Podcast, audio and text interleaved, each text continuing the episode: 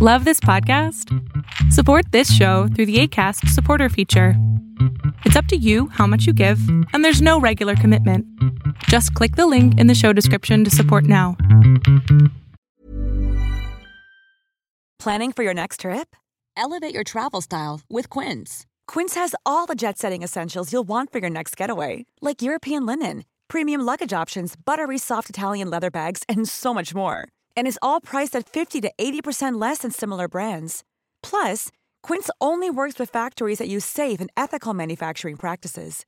Pack your bags with high-quality essentials you'll be wearing for vacations to come with Quince. Go to quince.com/pack for free shipping and 365-day returns. Hiring for your small business? If you're not looking for professionals on LinkedIn, you're looking in the wrong place. That's like looking for your car keys in a fish tank.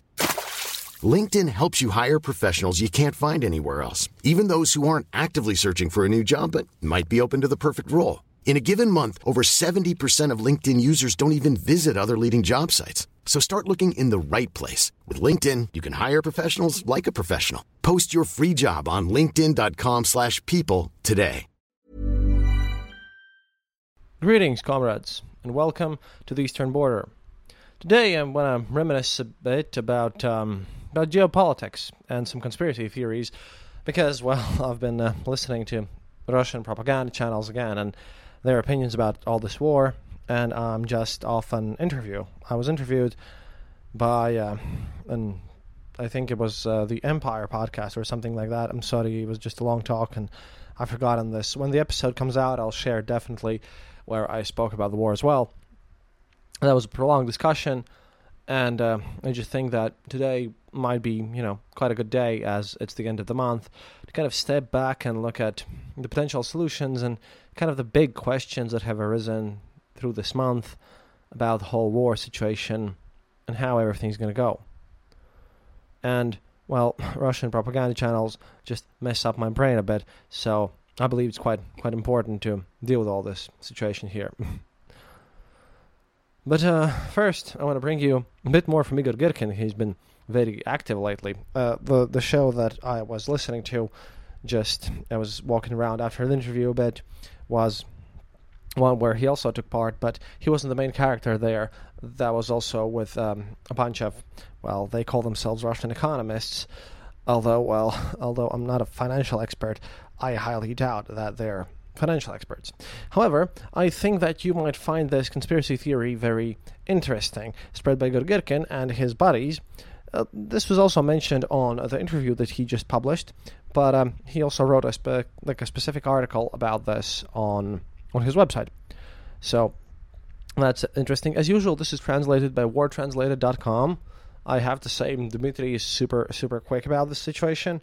I'm really happy that he exists since well, whenever I read something, I think about the episode that I'm going to make in well my evening because I'm making this at about 10 p.m. in the in, in the night. So, and when I want to make this episode, the things that I've been reading in the morning and I want to include, I always check wartranslated.com. You should too. One thing that I don't include here are the, all the intercepted calls and um, Feygin and and um, Arestovych's Ukrainian side kind of hold deliberate thoughts about how the war is going. It's because well he has a lot of material there, but he does a really good job and he manages to translate everything that is of the interest at the same day it happens. Again, I have to give a special props and thanks to him. But to get back to this whole thing, Igor Girkin posted this on his Telegram quote, and, and you'll find this really fun because I will actually would like to hear you guys to comment on this, specifically the American people, and even more so the American people with um, some experience in the military. Uh, if you would just tweet at me at well as uh, as usual at eastern underscore border or just send emails to the eastern border at gmail.com i'll be sure to include them because this is just something that well confused me a bit quote a small remark does everyone remember how just recently the propagandists of all sorts were blowing bubbles from happiness about the fact the USA was running away from Afghanistan with shame? Anyone? How many were laughing and making triumphant cries about cowardly Pindosy? Uh, that's a Russian insult for Americans, by the way, Pindosy. It's because in um, in the 90s, and this is m- my comment here, but Pindosy is a derogatory term for, for Americans used by Russians, which comes from the fact that during the Balkan wars between everyone in the Balkans, the NATO soldiers, which are associated with Americans, because every NATO soldier is an American automatically, according to Russian side, uh, the um, the Americans were always wearing their full NATO soldiers were always wearing their full kind of military kit, and that made them walk a bit strange, like penguins. So somehow this penguin from the Serbs translated to Pindos, and Pindos made its way to Russian. So Pindosy is by default Americans, like guys who walk like penguins because they carry their whole thing with them. And apparently it was because uh, guys who were who were um, were NATO soldiers and you know peacekeepers and of, the of the UN in these these conflicts, th- they would only get paid their um, kind of trauma money or something like that if they were wearing this full uniform. It, it's a bit bizarre, but that's um, that's where the term comes from. At any rate, at any rate, he talked about uh, how many people were laughing at the United States. Girkin continues. I wanted to ask, so how is it? Still happy? I was personally writing and saying back then that while the United States are stuck in Iraq and Afghanistan, we had time and chances to break the damned Ukrainians, or Ukr, as he called them. I mean, everyone calls Russians orcs. The fanatical Russians call the Ukrainians urks, so it's Ukrs versus orcs. It's funny like that. Continuing. Instead, we got ourselves into Syria, Libya, Equatorial Africa, and so on.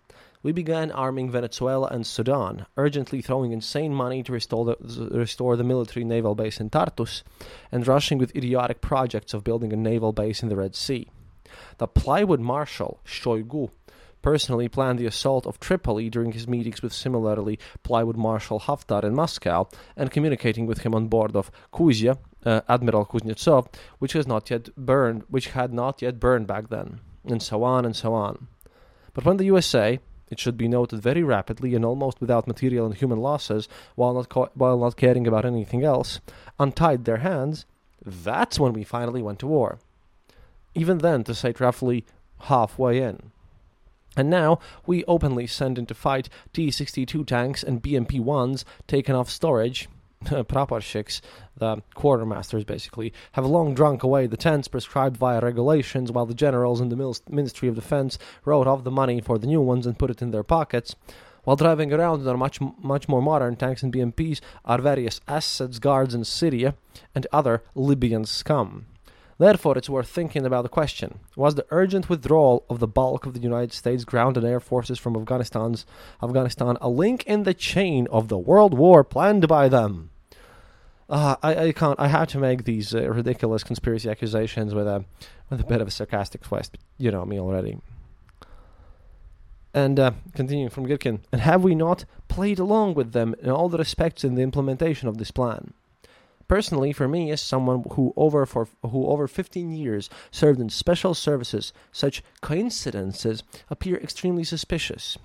And I would really like to question someone about this the brutal way. And that's Igor Girkin. Now, I know it's a bit silly, but uh, I, w- I would seriously enjoy someone with ties to the United States military explaining this to me because this just seems very stupid. Uh, even even from people that I that listen to regularly, I haven't heard anything even remotely tying anything to this. I mean, withdrawal from Afghanistan was very kind of both protested and supported, but again, I don't know much about United States politics. However, I just want some of you guys to give some comments on the weirdness that Girkin spurts out all the time. Secondly, about the potential geopolitical situation. Well, all the pro Russian, pro war side are just spewing. Well, first of all, they're completely ignoring the missile strike in the mall, which is of no surprise to me. This these were the news that I was following all day long, just as they ignored Bucha, just as they ignored the massacres. It's just another proof that uh, the Russian side completely disregards civilian casualties, and well, isn't there to make any friends. However, one important comment is that they're truly celebrating as a major victory the fact that Lysychansk has been abandoned by Ukrainian forces, which was achieved apparently, according to the Russian strategists, by the fact that out of morality, out of out of morale, out of uh, resources. On the last leg, the Donetsk militias got a lucky break and they pushed in this one direction. And some local, actually intelligent Russian commander threw in some Russian armored units, which managed to break through the Ukrainian line, and thus Ukrainians had to retreat. So this is celebrated as a victory, although they uh, themselves claim that the fact that they've only kind of, as they say, well, liberated, but we all know what that means. Uh, that they only got this one uh, small, po- smaller outpost. That uh, they only got this town of Lysychansk. That uh, that's some sort of a major victory, and again, they're preparing that Ukrainians are going to counterattack somewhere to improve their morale. Interestingly enough, recently I saw on Twitter that um, an F-35 plane were, were, were, was making scout moves, and um, one of the potential kind of spheres of influence where Ukrainians could attack would be this famous Snake Island, where Russian warship go f yourself, or it go fuck yourself. We're not polite on this show. Uh, that that might be one of the areas because if Ukraine captures recaptures that island, then they can implement their uh, their anti-ship defenses and anti-air defenses there, which means that the port of Odessa, great city by the way, I can't wait to go back. Uh, that this might free that. And if they do so, then that would improve Ukrainian economy. They would be a bit less reliant on on foreign aid, and also that could alleviate the upcoming food crisis. I won't shut up about food crisis, by the way, since that's a that's a major threat in my eyes. At any rate, a lot of the a lot of these specialists predict that this Snake Island is kind of the next area where major events are going to happen. Ready to pop the question? The jewelers at BlueNile.com have got sparkle down to a science with beautiful lab grown diamonds worthy of your most brilliant moments. Their lab grown diamonds are independently graded and guaranteed identical to natural diamonds, and they're ready to ship to your door. Go to Bluenile.com and use promo code LISTEN to get $50 off your purchase of $500 or more. That's code LISTEN at Bluenile.com for $50 off. Bluenile.com code LISTEN. This is Paige, the co-host of Giggly Squad, and I want to tell you about a company that I've been loving, Olive and June. Olive and June gives you everything that you need for a salon quality manicure in one box. And if you break it down, it really comes out to $2 a manicure, which is absolutely insane. It's also so easy to get salon worthy nails at home with Olive and June. The difference between how your nails used to look when you did them yourself and now with the Mani system is a complete game changer. The best thing about Olive and June too is it's a quick dry. Dries in about one minute, lasts for five days, and full coverage in up to one to two coats. Visit oliveandjune.com slash perfect Mani 20 for 20% off your first system. That's oliveandjune.com slash perfect Mani 20 for 20% off your first system.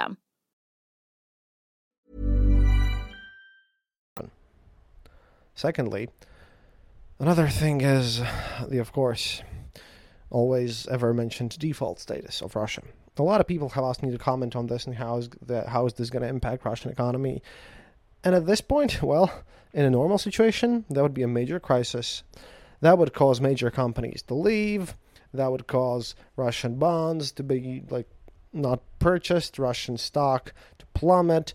That would cause a major economical crisis. But at this point, it's just nothing because every everything that could go wrong with the Russian economy at this point has already gone wrong. And it was to such a point that this technical default, because it's a technical default since Russia on paper has the money to pay, it's just that no one wants to take their blood money and you know send it uh, to and, and have any dealings with it. So they so they're kind of barred from paying in euros and dollars to the bonds that they are ought to pay in euros and dollars, which now means that all the all the people who are owed money to them can kind of redeem their their debts. But not much is going to change economically. I mean, everything a default can do, the sanctions and the whole war that they initiated, is has already done. I mean, I, I heard a nice little comparison there in one of the Russian, Russian channels that I listened to, is the fact that you can compare the the default state to HIV. And HIV is a terrible disease. If not treated, it can lead to AIDS, and we have good medicine for it, and, and you can come overcome it, and it's a serious uh, health issue, right? However, if you have a fourth, uh, like, fourth degree cancer with metastasis and you have like about a month to live and you have uh, liver damage and all of your arms are broken, then you know HIV just doesn't matter that much. That's the attitude towards the economy because, like I said, everything that could ha- could go wrong already did. And the thing is that as default state requires someone to officially announce it, and I think it happened at the end with uh, the agency Moody's who on the late 27th announced that Russia has finally defaulted on their uh, foreign debt. But it was also a weird situation since all the rating agencies of the West have left Russia, so it was so unimportant and so insignificant given the current situation that Moody's just did it because no one else would. They had to just put it on paper. And there were some interesting comments on this situation because, you know, Russia had already basically stolen a bunch of planes worth like billions of dollars, about 10 to 20, 10 to 12 billions of dollars worth of planes and and I still have some questions about where are you know because a bunch of Russia's assets, assets have been frozen. So where are the court cases where the owners of these planes demand recompensation for their stolen property? Maybe they were waiting for this default. I certainly hope so.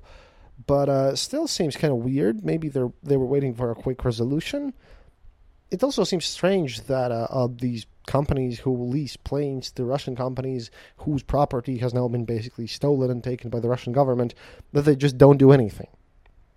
It seems kind of a bit bizarre. And at the same time, in in Russia, Russian government has always stated that they have a surplus budget, and and that also gives a lot of people kind of questioning, leaves a lot of people questioning since well, if, if Russia always have has had a surplus budget, if they had never fallen into deficit, like and if they always have like this massive income from oil and gas all the time, and they have these massive reserves that they have built over time instead of investing into pro, in, into their own state businesses, then why why is Russia even owing this debt to anyone? Because they don't need the money. Why would you just borrow money if you have it? Like that makes no sense. And of course, this is an explanation by by uh, some economists that I follow very closely uh, on this whole situation. And it can only be explained that Russia's surplus budget only exists on paper because in reality, you know, the money from the funds is long gone into someone's pockets and it's just a way how to hide corruption while still paying all the salaries and expanding their military. I mean, they literally, if you look at the, the data, if you Google that one up, they seriously have a proficit budget. Budget they have budget surplus every year. That's that's weird. Another thing that I found interesting is that um, in the geopolitical sense, we had this G7 summit, which I also kind of followed. And one thing that happened was that all Russia's gold uh, accounts, well, they weren't frozen, but Russia is now prohibited from using gold and making any deals with gold anywhere although that applies mostly to the Western nations. And a major importer of gold is both China and India, and India is already buying a ton of Russian oil. Of course, they'll get it with a huge discount, because another interesting fact currently, Russia sells their oil to India for their reserves and well, everyday needs with a larger discount than the, the Soviet Union ever sold them. And Soviet Union was always under sanctions because of their Afghanistan war. Right now, right now, the Russia sells the oil kind of per barrel on the brand of Brent. Now, I don't know much about the oil markets and specifically oil's futures markets. However, I know that Brent is always like one level of quality below the standard oil that you guys in the States or in the West use. So Brent is like one step of quality below that, and that's the Russian oil because it's hard to get and there's a lot of issues with that. And apparently, if you look at the market price of the oil, of oil that Russia is selling, then they sell it to India and China with about 50% discount. Same with gas.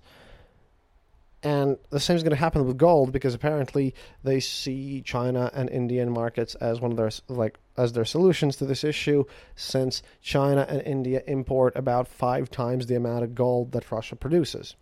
And Russia isn't that much of a gold producer. I mean, they do produce it globally on large scale. They're like in the third place, but the difference between the first and second and third places is like quite quite large. So that also might be an interesting thing to look out for. Another big issue, of course, is how this is all going to go. Again, I have to reiterate from the episode I released yesterday about the very direct tactical news, because this time we're looking at the bigger picture and the economical sanctions. The fact that um, Ukraine needs heavy weaponry. I do believe that heavy weaponry might help Ukraine to do a counterattack, and that might actually shift the war a bit. Because again, Lavrov today already basically answered because Ukrainians were ready to discuss some talks again or something, and Lavrov basically paraphrasing him stated that well, Russia is no longer, you know, no longer accepts the pre 24th of February peace borders and peace treaties and everything like that. That and if uh, Zelensky's government continues to resist, then uh, Ukraine might lose even more. It's the traditional case of how dare you resist our invasion, and I mean, makes no sense. At this point, Ukrainians have successfully withdrawn. They've uh, sadly achieved a tactical loss because again, the Ukrainian side complains, and sadly, I can't uh, kind of verify these things because I have more contacts on the Russian side, people who are just you know interested in um, getting a quick bribe for information rather than um, rather than accurate accurate information about the Western partners. But I was I was um, kind of yelled at angrily about this on Twitter, but a lot of people in Ukraine feel that the help they're they're promised help, but they're not receiving it quickly enough, or that help comes, but not much is you know actively done, and and they kind of they kind of feel that the West promises a lot on paper, but then under delivers or doesn't deliver quickly enough because you know this is wartime. This isn't your typical situation, and the help's needed urgently. So the situation is quite weird. Of course, there might be a case where Ukrainians are kind of overplaying their own losses However, nothing's for certain. If more heavy weaponry would arrive in Ukraine, they would they would be on the kind of front foot once again. They would push back, and I hope that happens soon enough. Anyway, this was the today's news just about geopolitics, and I'll continue listening to my crazy Ukrainian slash well Ukrainian trader to be more specific, and and Russian geopolitical three hour mega stream conference about the fourth four months of this war, which makes my head explode. I will record a longer episode about that tomorrow and send it to Anette, since, well, you know, time to give something truly recorded and, and, and, properly done as well, because otherwise my brain hurts. But uh, I guess that's it for today. Oh, except one thing. One last thing, though. Um, these guys, one of the funniest things that they did was they were complaining about the complacency of the Russian society and how everyone's too poor to donate. I mean, they uh, they they were complaining that a trader of Russia, one of the editors of Novaya Gazeta, sold his Nobel Prize and then donated the money to Ukraine. And apparently, the person who bought this prize was um, none other than Abramovich, the ex-owner of Chelsea. Yes, the Chelsea Football Club, and none of them had like gotten punished and they were super agitated about this. And they were very angry at lithuanians since they were stunned that the lithuanians had just organized a um, kind of a massive massive fundraising thing to buy bayraktars which we advertised too by the way. And and it worked and they were like why aren't our society why aren't we donating this to our troops? Because let me tell you, all these people who are pro-war, they view it as an existential crisis, and this is the one thing where I agree with them, is that either Ukraine gets crushed and destroyed, and Western values get a massive blow in the back, or Russia gets destroyed. And because I, I really don't see a permanent possibility where both sides somehow end this conflict. I sadly don't.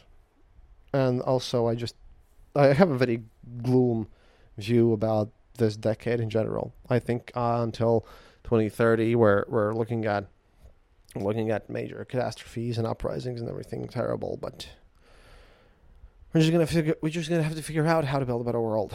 And I'll be probably a bit older by the end of this decade. I'm turning 33 now, and I hope that well somehow we can all make it through. But yeah, apparently Russian pro-war people are very angry at Lithuanians. What can I say? Good job, Lithuanians. Oh yeah, and once again, uh, let me remind you that about the whole conspiracy theory about how USA had planned all this, of course, while withdrawing from Afghanistan.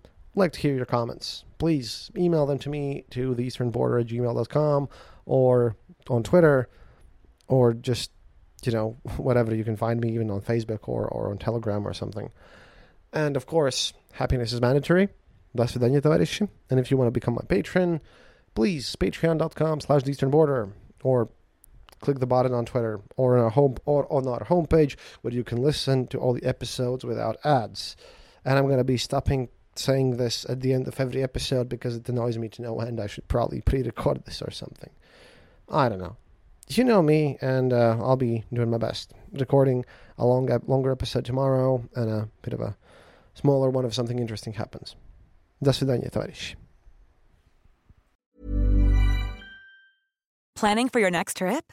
Elevate your travel style with Quince. Quince has all the jet setting essentials you'll want for your next getaway, like European linen, premium luggage options, buttery soft Italian leather bags, and so much more. And is all priced at 50 to 80% less than similar brands. Plus, Quince only works with factories that use safe and ethical manufacturing practices. Pack your bags with high-quality essentials you'll be wearing for vacations to come with Quince. Go to quince.com/pack for free shipping and 365-day returns.